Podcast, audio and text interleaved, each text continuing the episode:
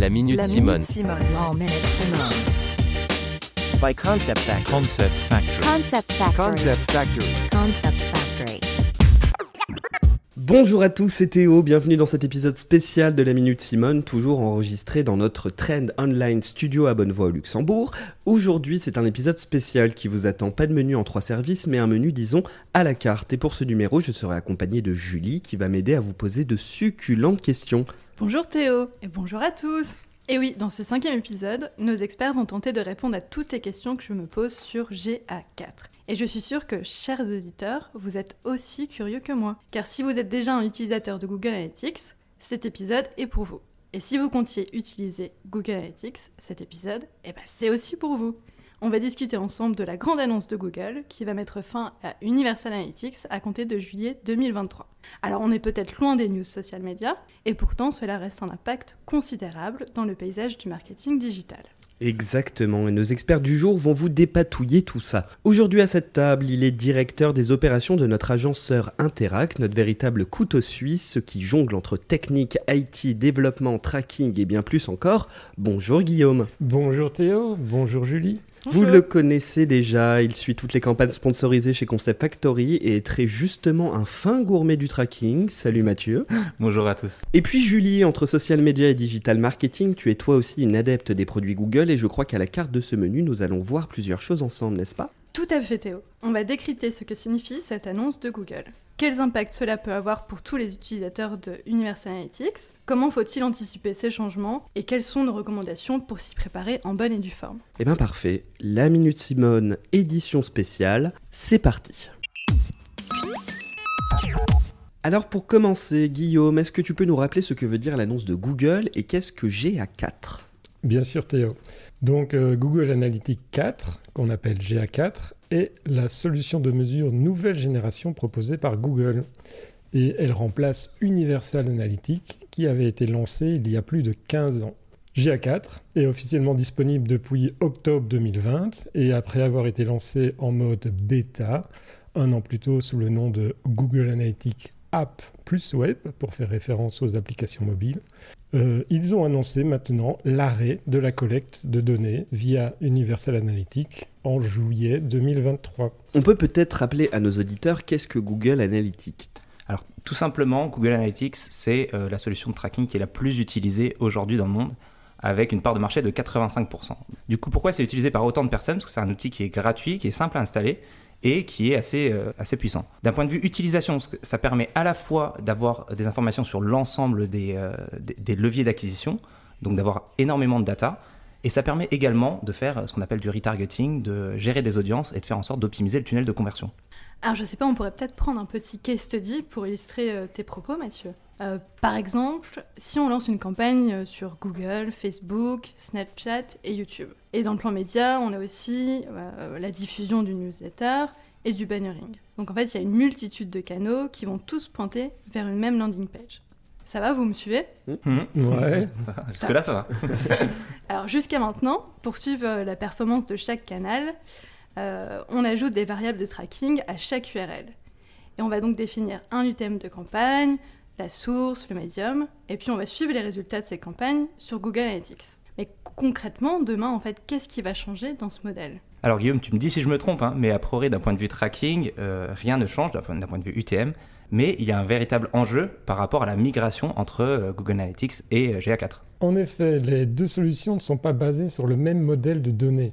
Universal Analytics est basé par défaut sur les pages vues et les sessions. Par exemple, un utilisateur regarde 12 pages en 6 minutes. Tandis qu'avec euh, Google Analytics 4, on va se baser sur les événements, c'est-à-dire les interactions que l'utilisateur fait sur le site web ou sur une application mobile. Par exemple, un utilisateur démarre une session, il regarde une page, il scrolle dans la page vers le bas, il clique sur un bouton et il télécharge un document PDF avant de revenir sur le site et interagir avec une autre page.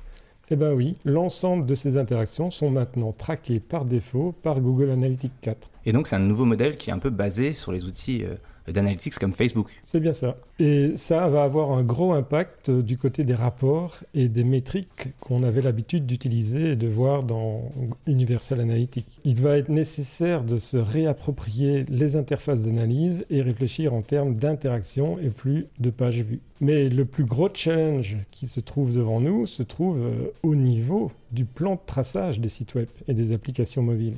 Donc concrètement, euh, comment ça se passe ce traçage, euh, Guillaume? Dis-nous tout. Tout commence par la création d'une nouvelle propriété Google Analytics 4 dans votre compte Google. C'est assez simple à réaliser. Google a tout prévu comme d'habitude pour vous accompagner sur ce point. Ça c'est cool. Il faut ensuite créer un premier flux de données pour alimenter la propriété avec les données collectées sur le site web ou l'application mobile. Et c'est à ce niveau-là qu'on va recevoir le tag JavaScript à placer sur le site web, par exemple. On constate que le code du tag en lui-même est vraiment identique à Universal Analytics et donc ça ne va pas être très difficile à adapter sur votre site internet euh, à ce niveau-là. Et ensuite, cela sera le moment de migrer vos événements personnalisés Universal Analytics vers Google Analytics 4. Alors du coup, c'est super important, euh, tu me dis si je me trompe encore une fois, hein, mais pour les sites e-commerce, euh, parce qu'il va falloir migrer l'ensemble des objectifs et conversions vers euh, Google Analytics 4. Autre point, si vous utilisez Google Ads, il va falloir refaire finalement l'étape d'intégrer l'ensemble des conversions et l'ensemble des audiences qui ont été créées pour euh, tout ce qui est euh, optimisation du tunnel de conversion, euh, reciblage des audiences clés et euh, finalement euh, essayer de convertir également les abandons de panier par exemple. Alors c'est super intéressant, euh, mais concrètement, quels conseils on peut donner euh, aujourd'hui aux utilisateurs de Google Analytics? Alors déjà, dans un premier temps, il faut anticiper la migration. Ça veut dire que effectivement, le changement va se faire en, en juillet euh, 2023, mais il faut dès maintenant euh, intégrer Google Analytics pour pouvoir finalement euh, déjà avoir l'ensemble des informations et pouvoir après euh, comparer les, les statistiques et déterminer si euh, les performances sont au rendez-vous ou non. C'est sans doute aussi l'occasion de faire le nettoyage de votre plan de marquage.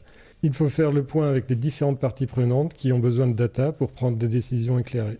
Eh ben merci pour toutes ces infos. On va enchaîner avec un petit jeu. Je vous propose une session de questions-réponses. Si vous êtes partant, des questions peuvent être plus opérationnelles que d'autres. Est-ce que vous êtes prêts? Oui, bien Eh sûr. ben, ça c'est cool. Alors première question, faudrait-il exporter les données d'Universal Analytics? Alors oui, clairement, euh, parce que d'après Google, ils garderont les données jusqu'à fin 2023. Euh, donc il ne faut pas hésiter, commencer à exporter toutes les datas qu'on peut pour pouvoir encore une fois analyser les performances. Ok.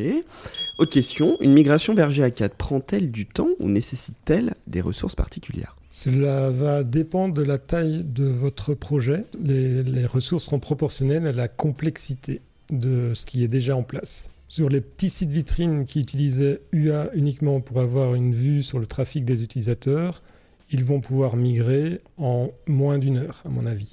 Les sites e-commerce qui font de gros investissements publicitaires et qui mesurent le retour sur investissement de chaque action marketing qui- qu'ils engagent devront prendre, eux, beaucoup plus de temps pour migrer correctement vers GA4. Et on parlera dans ce cas de plusieurs jours pour faire la migration et de plusieurs semaines pour suivre et assister les utilisateurs dans les nouveaux rapports. Ah oui, quand même. Donc c'est encore une fois une question de taille en fait. C'est toujours, c'est toujours une question de taille. Et du coup, si on revient sur la partie euh, rapport, euh, il y a quand même pas mal de modifications euh, par rapport à cette nouvelle vue euh, de euh, GA4. Euh, par exemple, on a accès cette fois-ci à BigQueries qui nous permet euh, d'avoir euh, finalement accès aux données sources du site et euh, de pouvoir creuser finalement en détail sur l'ensemble de la data. Donc ça, c'est un point qui est assez euh, intéressant parce qu'avant c'était euh, c'était payant. Autre point, c'est qu'il faut vraiment se familiariser avec la plateforme qui permet également maintenant d'avoir des insights, donc d'utiliser de l'intelligence artificielle pour pouvoir nous donner des recommandations. Donc ça c'est vraiment top. Mais il faut également passer plus de temps à essayer de comprendre cette nouvelle vue parce qu'il y a énormément de choses qui,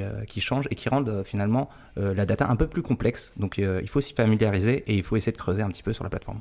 Oui, donc il ne faut pas attendre le dernier moment pour migrer euh, vers cette nouvelle version de Google Analytics. On est d'accord. Surtout pas. On passe à la troisième question. Est-ce que des mises à jour seront à prévoir en matière de développement sur le site internet en lui-même?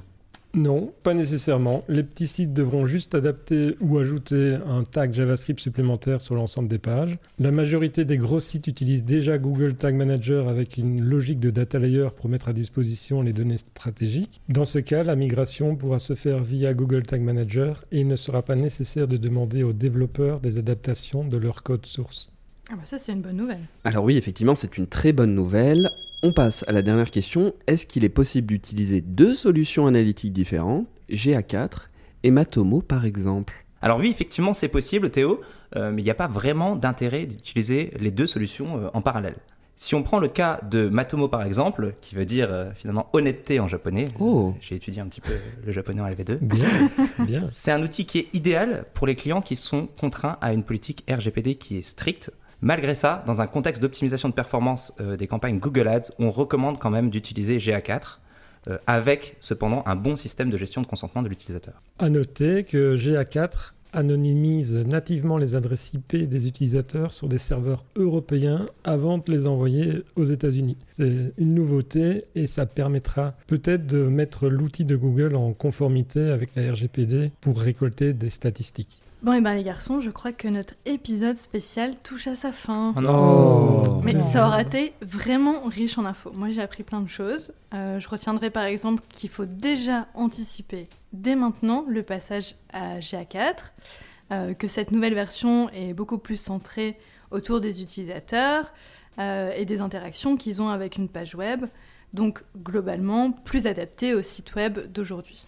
Je crois que c'est bien résumé, Julie. Et bien sûr, chers auditeurs, je sais que le sujet peut être complexe, mais n'hésitez pas à contacter nos experts qui sont là pour vous aider et vous conseiller dans cette transition vers GA4. Ça y est, notre édition spéciale est terminée. On va se retrouver bientôt avec notre formule de base, l'actualité des réseaux sociaux.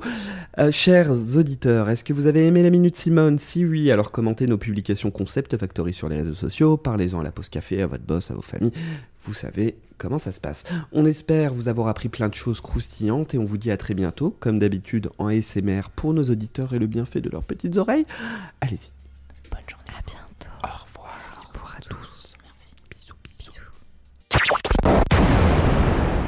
C'était la Minute Simone. C'était la Minute Simone. By Concept Factory. Concept Factory. Concept Factory.